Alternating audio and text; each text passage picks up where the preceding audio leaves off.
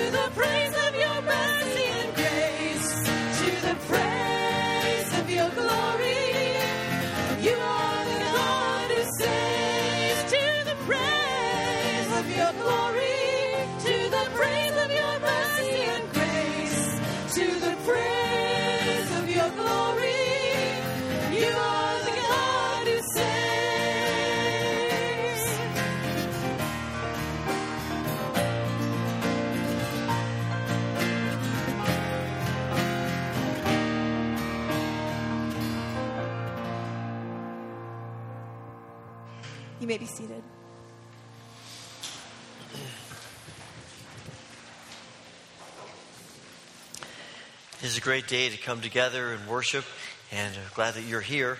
Let me just highlight a few things happening in the life of the church. Wednesday night, all of our ministries for children, youth, and adults are on regular schedule. And next Sunday morning, we gather for worship again at 820, 940, and 11.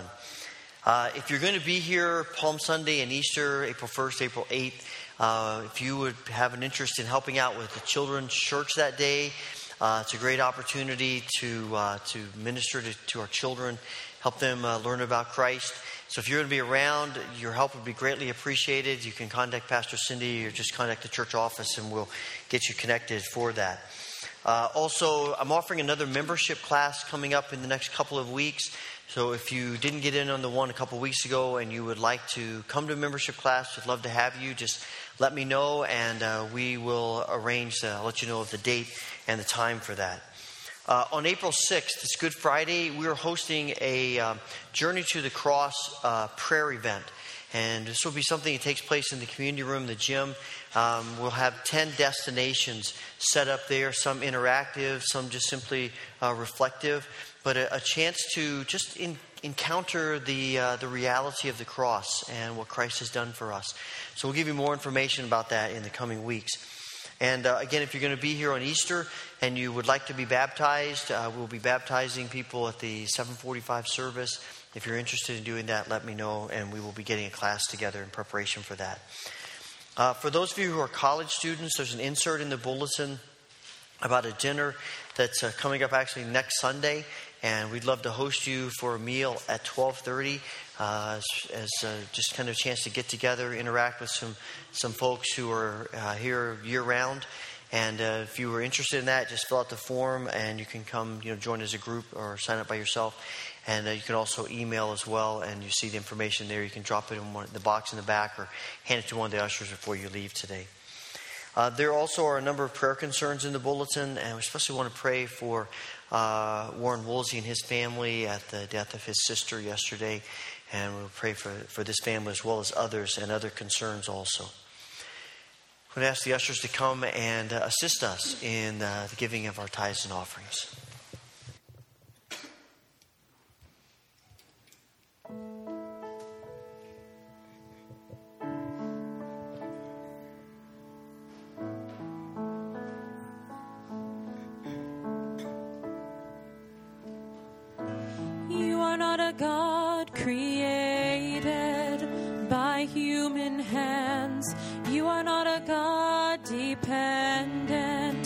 On any mortal man. You are not a God in need of anything we can give by your plan. That's just the way it is.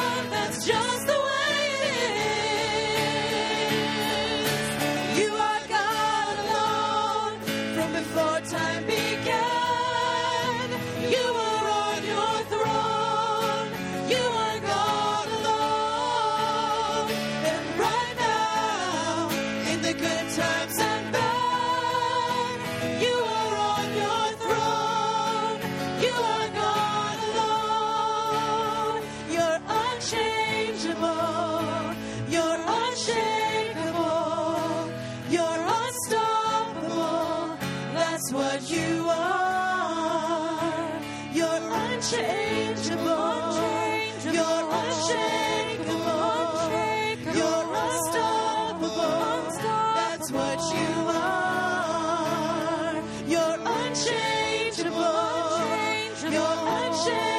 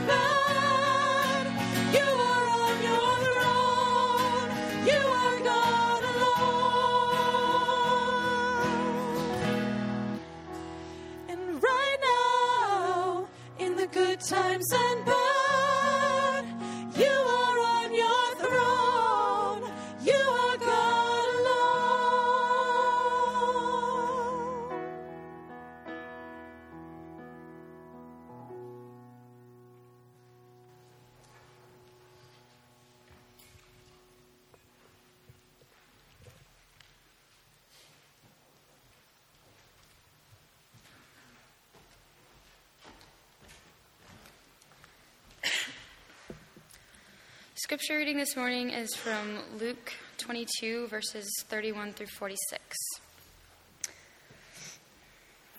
Simon, Simon, Satan has asked to sift you as wheat, but I have prayed for you, Simon, that your faith may not fail. And when you have turned back, to strengthen your brothers.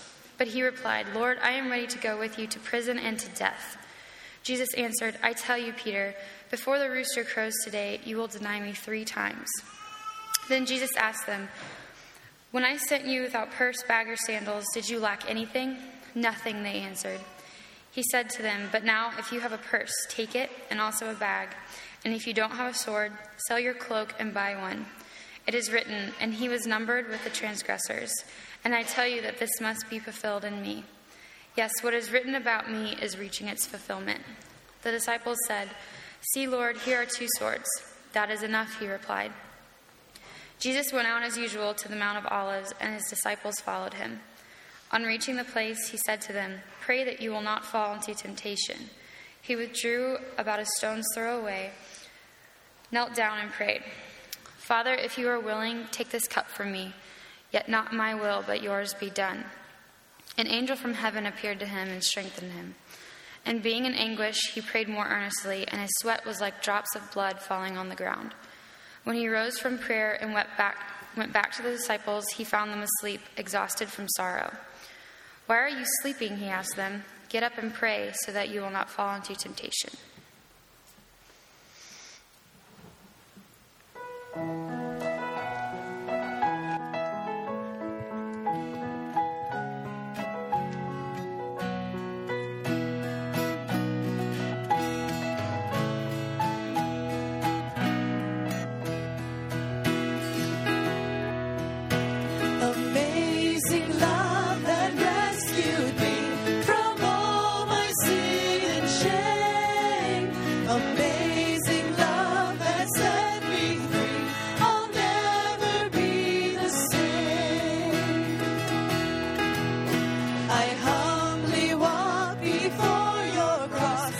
choose.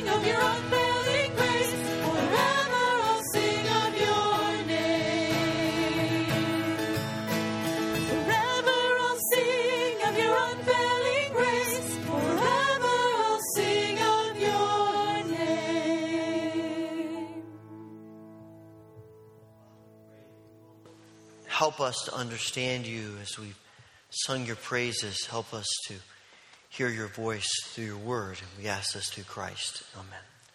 Please be seated.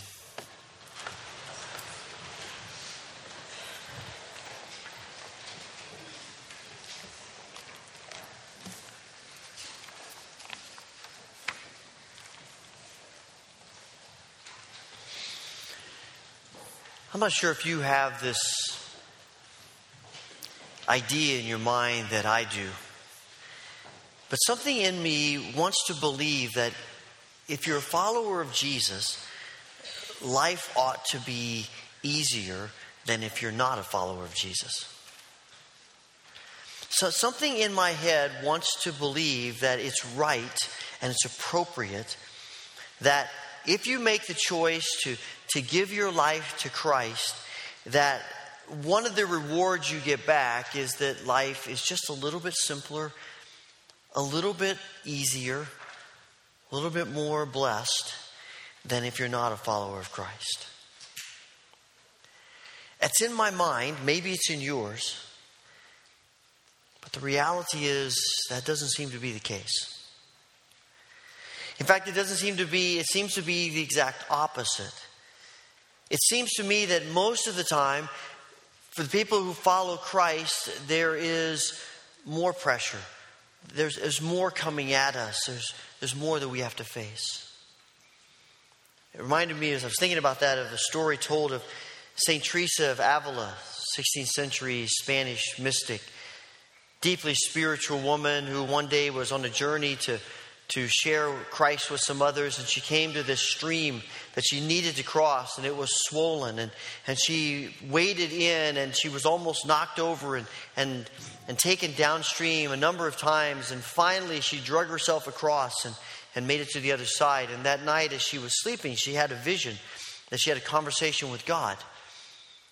And she said to him, Lord, I don't understand why, when I'm out doing your work, when I'm out sacrificing myself and my time and energy for others, why would you make me have to go through such a difficult experience like trying to cross that stream? Why, why would you do that to me? Why would you make it so hard and difficult? Why would you allow that? And she heard God saying to her, Teresa, that's how I treat all my friends. And she said, Well, Lord, it's no wonder you have so few of them. You know, and there is something of that that, that I think if you're you spent time as a follower of Christ, you, you begin to understand that and you begin to see that. And it may not be about you know difficult circumstances in life all the time, but it will, I think, always be a heightened sense of temptation a heightened sense of, of pressure to go our own way instead of going Christ's way. This is what I see happening in the story in Luke's gospel that we read a few moments ago. Jesus is meeting in the upper room with his disciples. They, they've had this lengthy conversation. He has shared the meal with them. He's instituted what we call the, the Lord's Supper. And he says to them, One of you is going to betray me. And they get to into a discussion about who among them would do such a thing? And that evolves into which of them, an argument about which of them is the greatest. And Jesus stops them at that point and says, You guys don't understand what's coming at you. He says in, excuse me, he says in verse 32, he, addresses Peter. He says, Simon, Simon, Satan has asked to sift you as wheat. I don't know exactly what that means, but I have in my mind this image of a person going out, and you know how the, the, you separate the wheat and the chaff. And, and there is a sense I get that Satan's desire is to separate the disciples from Christ, to push them away from Christ. He says that's what he wants to do to you. And the opposition is going to be tough, much more difficult than you realize. And we'll talk more about this whole thing with the swords next week. But Jesus, at the very least, Jesus is trying to help the disciples understand that this is going to be a high pressure kind of temptation that's coming at you. You guys are walking into some difficult, difficult things, and I don't think you realize it. it's going to be difficult. And I've come to the conclusion that, that the more the more we give ourselves to Christ, the further we, we move along with Christ, temptation does not decrease, it increases. It may, it may come to us in different ways, but the temptation doesn't, doesn't uh, ebb, ebb down. It, it keeps moving forward, it keeps pressing us more and more all the time. Satan wants to take the disciples because he knows they're going to be the leaders of the church. They're going to be the leaders of, of God's kingdom on earth, and He wants to prevent that. And the more they give themselves to being those people that God wants them to be, the more Satan is going to push against them and fight against them. And He does the same thing with us. And we have in our minds that the further along we go with Christ, the less we should have to deal with temptation, but it's simply not true. One person I read said that, you know, as you, as you grow in Christ, the temptation increases, unless, of course, the only way the temptation, uh, the only way temptation recedes is if you're going the same direction as the enemy. You know, if you're ever out running uh, against the, in the, when there's a windy day, when you're running against the wind, man, you can feel it. When you're running with the wind, you don't really notice it. And when we're running in opposition to the evil one, we are going to feel the pressure against us. It's only when we're running the same direction that the evil one is that we don't feel it. I think I was thinking about who in the scriptures has went through next to Jesus the most amount of temptation is probably Job. Does Job go through temptation because he's weak and, and, and ungodly? No, God says to Satan, Look at Job. He's the most righteous person on earth. And yet, look what he faces such difficulty, such temptation to curse God and to turn away from him. I think as we move along in the faith, the temptation changes a bit, but it's always rooted in putting self before God. One of the difficulties we face as we move forward in Christ is that Satan has a tendency to use our strength against us so that our strength becomes our weakness. John Wesley used to used to vacillate back and forth about whether he his followers ought to to bear witness to the great things that God was doing in their lives. On the one hand, he wanted them to bear witness to that and he wanted people to be encouraged by what God was doing, but he was always a little bit hesitant because he knew it was so easy to move from look what God is doing in my life to look at me. Look at how wonderful I am. Look at how spiritually strong I am. Look at how righteous and good I am.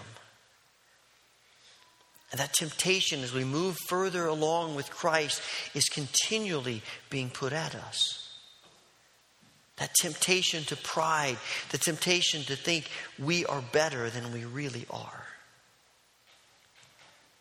And sometimes it's our it's at the point of success that we are most vulnerable to temptation. I read about a Sunday school class that was talking about temptation, and uh, the teacher asked the group, you know, in what ways are you guys tempted? And one of the one of the guys stood up and said, well, I'll tell you something. He said, temptation for me is when your boss comes to you as mine did this week and says, "Look, you are doing such a great job with uh, as a salesman. You're you are you're just phenomenal what you're doing. That we're going to reward you by expanding your territory and giving you more responsibility." He said, I said to my boss, but I don't want expanded territory. I don't want more responsibility. I'm already away from my family four nights a week as it is. I don't, I don't want to do that. And his boss said to him, But we're doing this for you, for your family. Your family's going to need more money. It's going to mean more money for you because the, the better you sell, the more you're going to make. And the more you make, the more you better you can support your family. And I know your kids are young now, but as they get older, the costs are going to continue to increase and you're going to need that money. So actually, we're doing you a favor. Says it's hard to look at your boss and say, I don't want that. But we all know that in our society, in our culture, success breeds success, which is good unless that success then begins to take away from things that are even more important. And the evil one is continually throwing that at us. And we are so vulnerable even when we are successful. When we're spiritually strong, the temptation is to believe that we are good, not Christ is good in us. And we begin to think that, that what we've accomplished is because of our power instead of Christ's power. And we begin to think that, that we are pretty strong and we really don't need to rely on Christ as much anymore because we've made such great progress. We're doing fine. And we even come to the, the, the mindset of, of, of thinking that while God's plans are wonderful and good, we've come so far in our spiritual journey that actually, if we just tweak God's plans a little bit, they'd be even better. And it all boils down to this mindset of I'm first instead of God being first. I mean, the ultimate temptation is to believe that something other than God can fulfill us. That something other than God is more important in our lives. And often, especially for people who have made a commitment to Christ, the temptation is not to something evil, it's to put the things that are good in the wrong place. And so, and so our, our relationships, however close and important they may be, become what we believe will bring fulfillment to us instead of God. Our work becomes what we think will bring fulfillment to us instead of God. Our accomplishments instead of God. And all these things that are good and are important become tools that the enemy subtly uses to cause us to say, I don't need God quite as much as I used to. We are never more susceptible to the power of temptation than, than when we overestimate our strength. Jesus says to, to, uh, to Peter, He says, Simon, you're, before the day is over, you're going to deny me three times. And Peter says, Lord, I'd go to prison for you. I'd go to death for you. What are you talking about? I am so strong, you can't even describe it. And I can almost see Jesus shaking his head saying, Peter, you just don't get it, do you? But that overconfidence in his own strength led Peter to do exactly what Jesus said and to deny him. And our successes can lead us to overconfidence because it subtly shifts our focus from God at the center, God first, to anything else. And you see it coming out, not always, in fact, usually not, in the big decisions, but in the small, everyday little things that we do. The decision here, a decision there, a harsh word towards someone.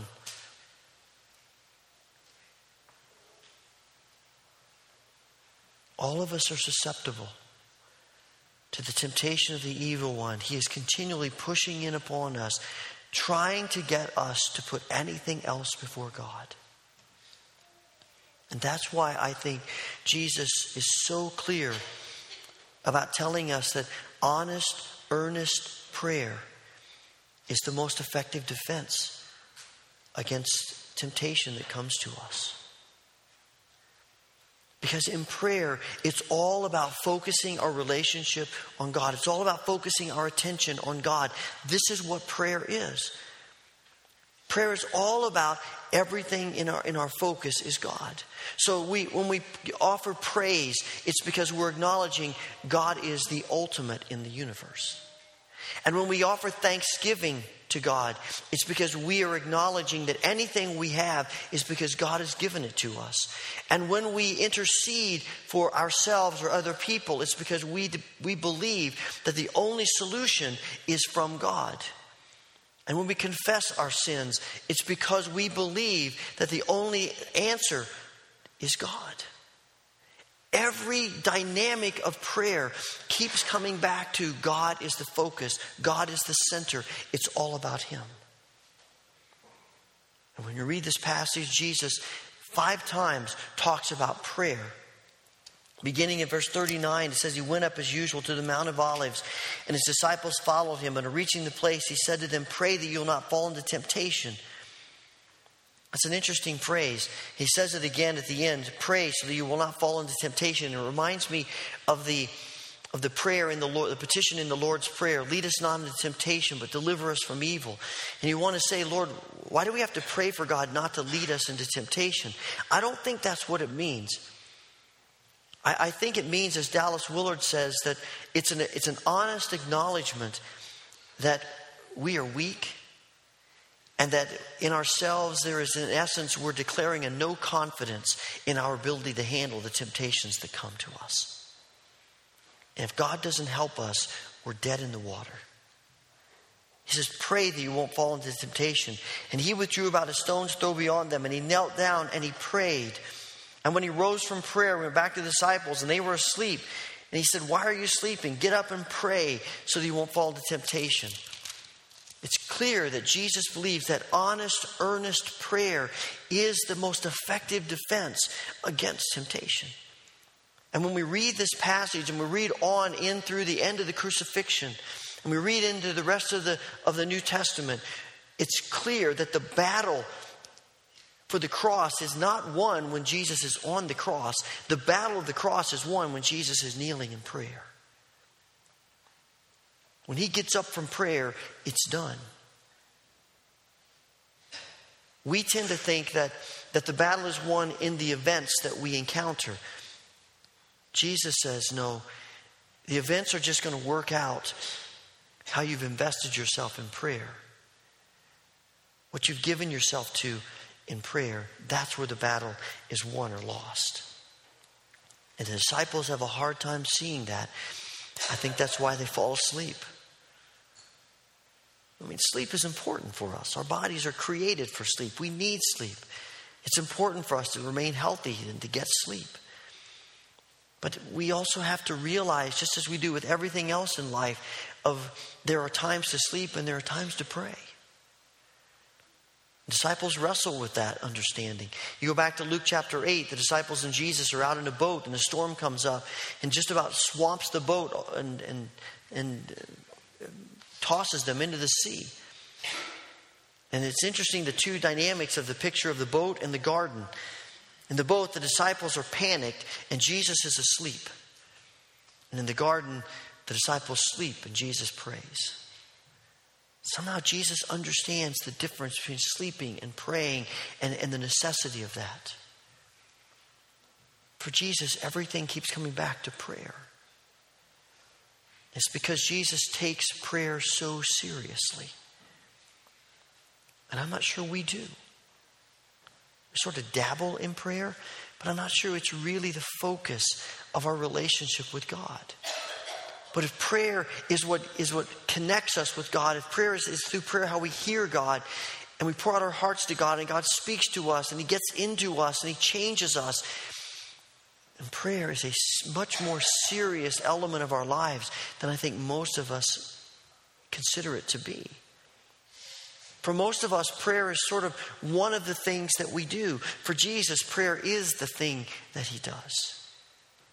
Everything about Jesus' life, it comes, keeps coming back to prayer. When he's perplexed, he prays. When he's tempted, he prays. When he goes through difficult times, he prays. When he's choosing his disciples, he prays.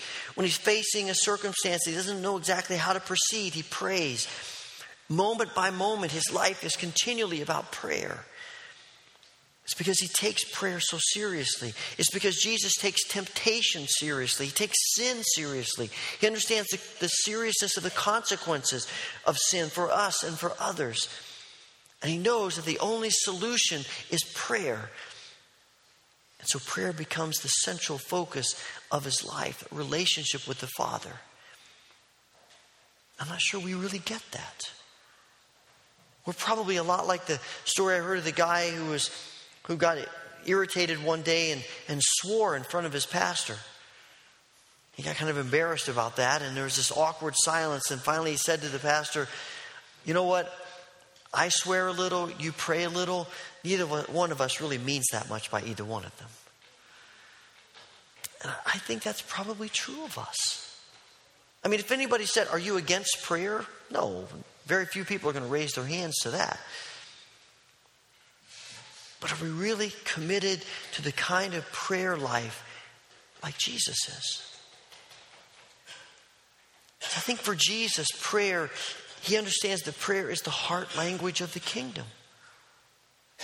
It's the language that the people of God speak. It's the default language of people who follow Christ. And if we're a part of the kingdom of God, then prayer becomes our heart language. When my parents went to the Philippines back, back in, the, in the 80s as missionaries, they were debating about whether they needed to learn Tagalog or not. They were going to Manila. They were going to be working with an upper class of people. They all spoke English. English is the official language of the Philippines. And so they, they were batting around whether they needed to do that. You know, they were in their mid 40s, and you know, learning a new language is not easy at that time. And they got there and weren't sure what to do. But after a month or so of, of being with people and getting to know people, they decided they needed to learn Tagalog because that was the heart language of the people. When people were, were excited about something, Tagalog came out. When they were distressed, Tagalog came out.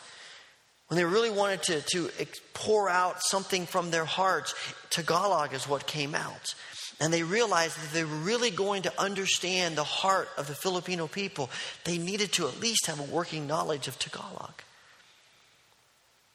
And if you and I are going to be people of the kingdom of God, we need to see prayer as our default heart language. It's what comes out of us. It's, what's, it's a focal point for our very existence. That's why we've been trying to, to spend a lot of time over the last few years as a congregation focusing our attention on prayer. We have these prayer vigils and prayer events not as the, the only time to pray, but as sort of a jumpstart, a kickstart for us to have some intensive times of praying together so that that then creates habits for us to go and pray. And it becomes a part of our lives. Because prayer is the means of, of, of becoming the people of God that we were created to be. And to face the difficulties and the temptations that come to us, the answer is prayer. When prayer becomes our heart language, it naturally leads in to just a new awareness of what's going on around us. If you've ever read through the Gospels, if you read through the Gospels sometime, let me encourage you to read through the Gospels just looking for how Jesus is so aware of his circumstances. He is so sensitive to what people are thinking and feeling and experiencing all around him. He just gets continually in tune with what's going on, and he's in tune with the spiritual elements of things. And he understands that Satan's at work and he can see that and, he, and, and he's able to, to perceive that in ways that no one else can. That's what prayer does for us. So that relationship with the Father does. It opens our eyes to the realities of what's happening. And I think that's why Jesus equates prayer and watching. In, in, the 21st chapter of Luke's gospel, Jesus says to the disciples, Be careful, be always on the watch, and pray that you may be able to escape all that's about to happen and you may be able to stand before the Son of Man. Watch and pray. And the other gospel writers, when they're in the garden, they, they describe Jesus warning to the disciples to watch and pray. And these two things go hand in hand because you can't see. You're not going to be able to watch. You're not even going to want to watch unless you've begun to develop a, a heart attitude of prayer. And this idea of watching, in my mind, I have in, in my, my mind one of the old Western forts. Some type of fortress or castle with, with a high wall around it. And you had a sentry that would stand guard, and the sentries would, would rotate shifts, but they would stand guard watching. What's interesting is that their watching didn't then, when they saw an enemy coming, they didn't strike everyone into panic. But the watching just simply said, okay, they're coming now. And everyone knew what they were to do and they got ready for the battle that was to come. And watching for us isn't a sense of on edge, sort of panicked. I wonder when the enemy's going to come. But we watch with a spirit of, of peace, like Jesus sleeping in the boat. Because we're connected to God and we know that the power and the strength to overcome the evil one is not in us, it's in Him. We're just aware and looking and observing and alert to these subtle ways in which the evil one comes against us. And as prayer becomes our heart language, it, it, sort of becomes second nature to us. But it takes time and it takes practice and it, it takes a commitment to it. When I was in high school, my first car was a 1966 Chevy Impala that was a hand me down from my sister when she went to college, and she got it from my uncle for, I don't know, she probably gave him a couple hundred dollars. Tells you what kind of shape the car was in when she got it, much less when I got it. You know, there was a kind of vehicle that, uh, this big boat thing that, you know, probably got about three miles to the gallon, which, you know, when you're paying 30 cents to a gallon, that's not so bad. But I remember when when I, when I was in high school, the gas price went to 50 cents a gallon, and I thought, this is nuts. You know, now we're, what, $4 a gallon. That tells you how old I am, I guess. But, but you know, we, this car was so unreliable. You never knew if it was going to start. And when it did start, you'd be driving along, and you're never quite sure. It was, had a, it was an automatic transmission, but you're never quite sure if it was going to shift into the next gear or not. So you'd be going along, you know, in first gear, going 20 miles an hour, and you were trying to get it up to 40, but it just wouldn't quite get there, and it would, you know, that humming sound, and then it would shift in. And finally, it came to the point of realizing I, I need a new car. I had a job, I'd saved up some money, so my dad and I were scanning the papers for a used vehicle. And eventually we, and we found one that we looked at, and it was great. It was, um, it was a car that I thought this, this would be a great car. The only drawback to it was that it had a manual transmission. And I wasn't sure what to do. I, um, I, I wasn't sure if, if, if, I could drive a manual transmission. I'd never driven a manual transmission before. You know, deal with the clutch and gas and all this stuff, you know. But I liked everything else about the vehicle. My dad said to me, I still remember this conversation. He said to me, if you like everything else about the car, it's a good price and the only thing is this manual transmission, then you ought to buy it because you'll learn to do that. And eventually it'll become second nature to you. I wasn't sure I believed him or not, but I did find an old picture in my album of, of me driving the car. And um, this, is, this is me on one of the racetracks. Well, that's not exactly it. That is does look like the car, but I don't know that was me behind the wheel. This is actually more of the, of the vehicle that I got, this red Chevy Vega not quite as souped up. But I, I can still remember thinking to myself, I made a big mistake. Because I, I can remember so many mornings on my way to school when you, the last turn before you got to my high school, there was a, a turn lane light. And everybody who came from that direction got into the turn lane, and when the light turned green, the arrow, you had to make a U turn to get back to the school. And you'd be lined up and of course you know it, school starts at 8 and it's like 7.58 while you're sitting there or maybe even 8.02 and you're sitting there in line and all these i look in the rearview mirror and all my friends are lined up behind me in their cars. And the light turns green i pop the clutch and it dies and they're honking their horns at me, you know, and, and all day they're giving me grief. And the next morning, waiting in line, light turns green, I pop the clutch, and it dies over and over and over again. And you know, when you see the other lights turn yellow, I can just feel the panic begin to rise up in me because I know the same thing's going to happen. And I'm thinking, why did I buy this car? And then I remember the day, I don't know why I thought of it one day, but all of a sudden it hit me one day. The light turned green, I took off, and I thought to myself, it is second nature now. I don't even think about it anymore.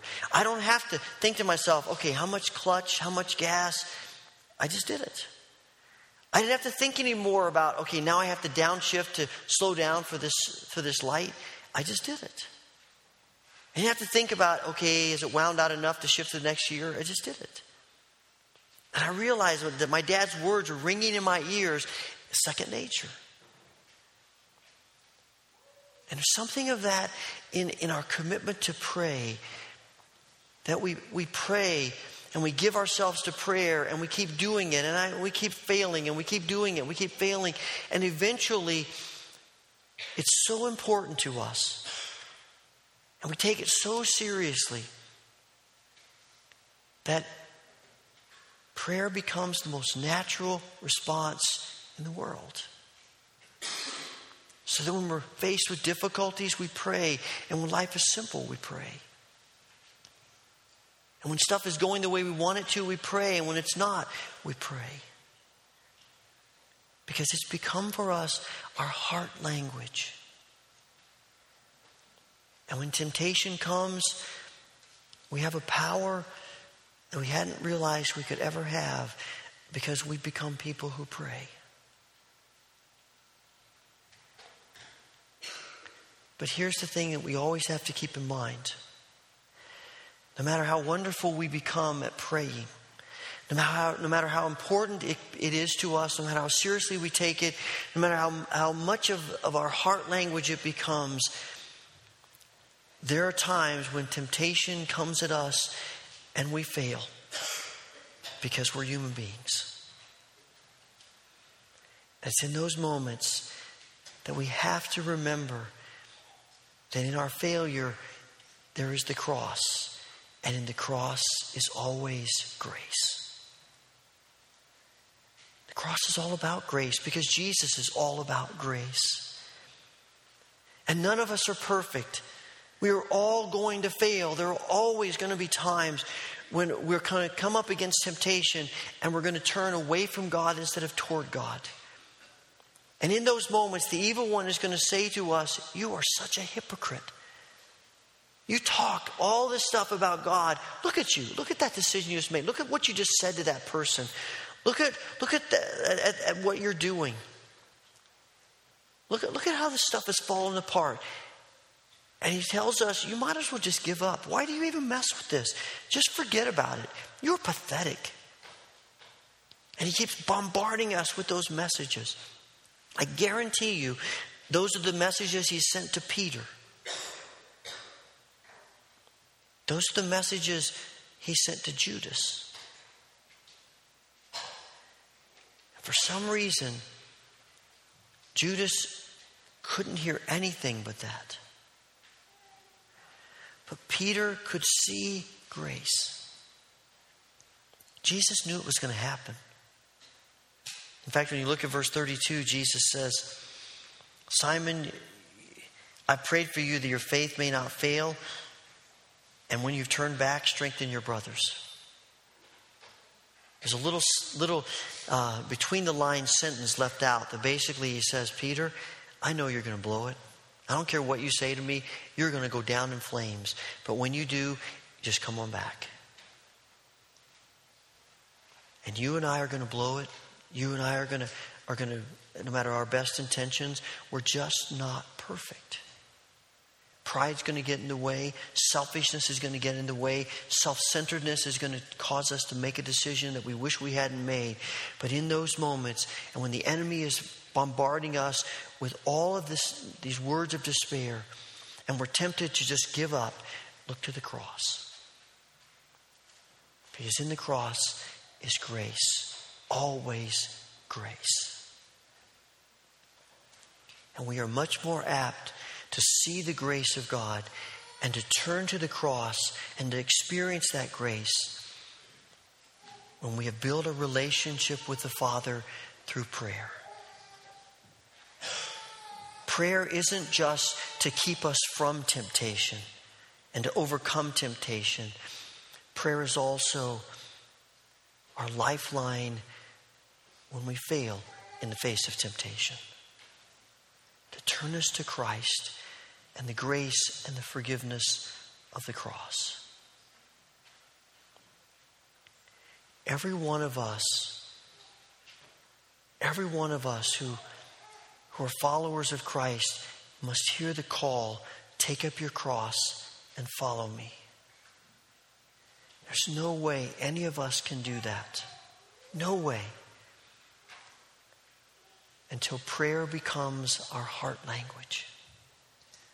Until we begin to see prayer as the way to build our relationship and to trust in our relationship with the Father. It is, it is the way of Christ. And my question for us is is it our way? Heavenly Father, we pray that you will help us. So that prayer is more than just crisis management, but it's life development, it's life change, it's everything about our lives.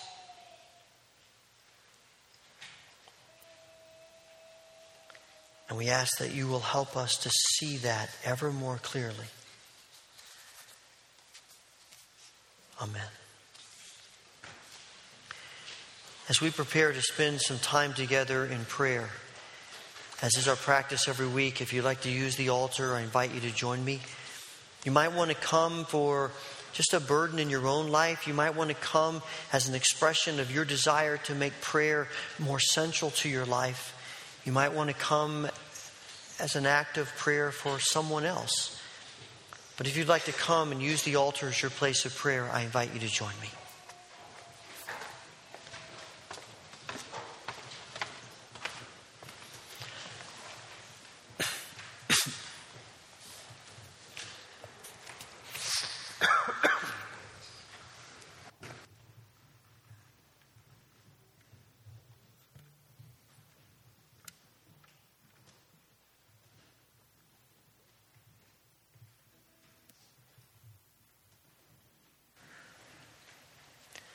Father, we so often fall into the trap of believing that we're strong in ourselves.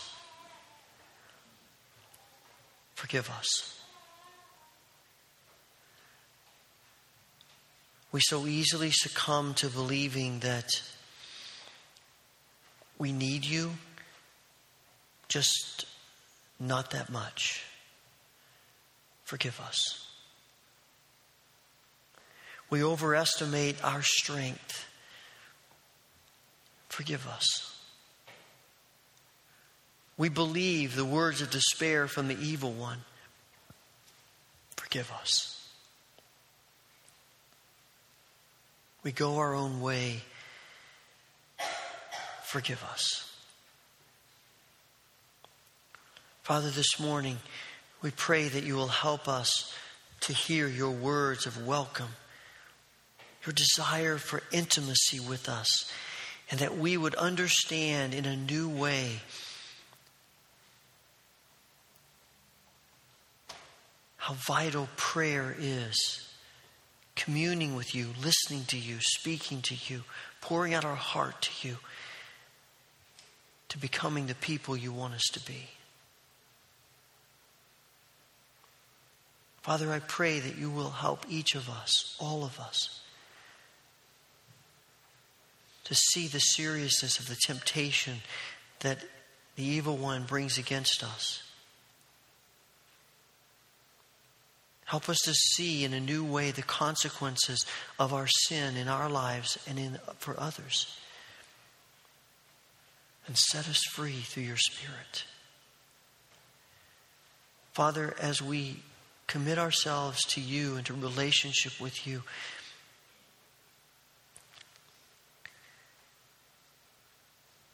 Open our eyes to your desire for intimacy with us.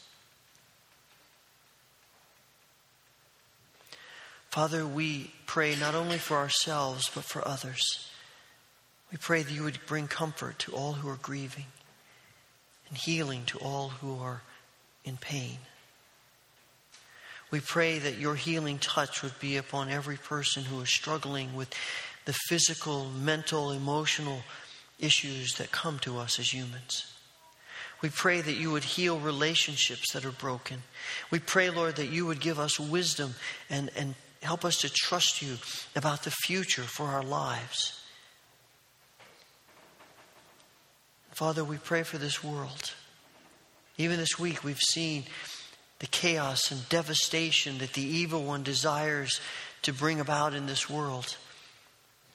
There's so many who are willing to, to buy into his desire.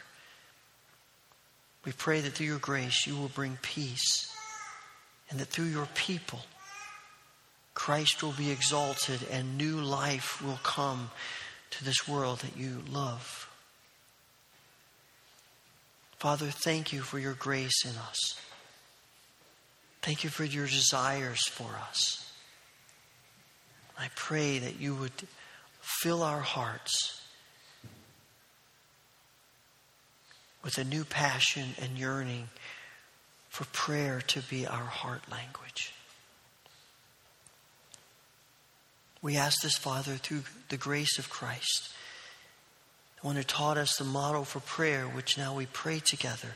Our Father, who art in heaven, hallowed be thy name. Thy kingdom come, thy will be done on earth as it is in heaven. Give us this day our daily bread, and forgive us our debts as we forgive our debtors. And lead us not into temptation, but deliver us from evil. For thine is the kingdom and the power and the glory forever.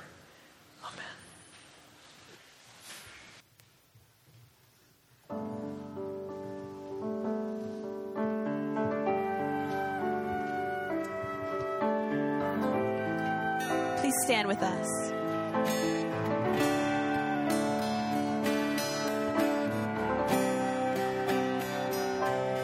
Jesus, I'm frail. I'm so very weak. My faithfulness fails. My courage will flee. But you are my rock, my shelter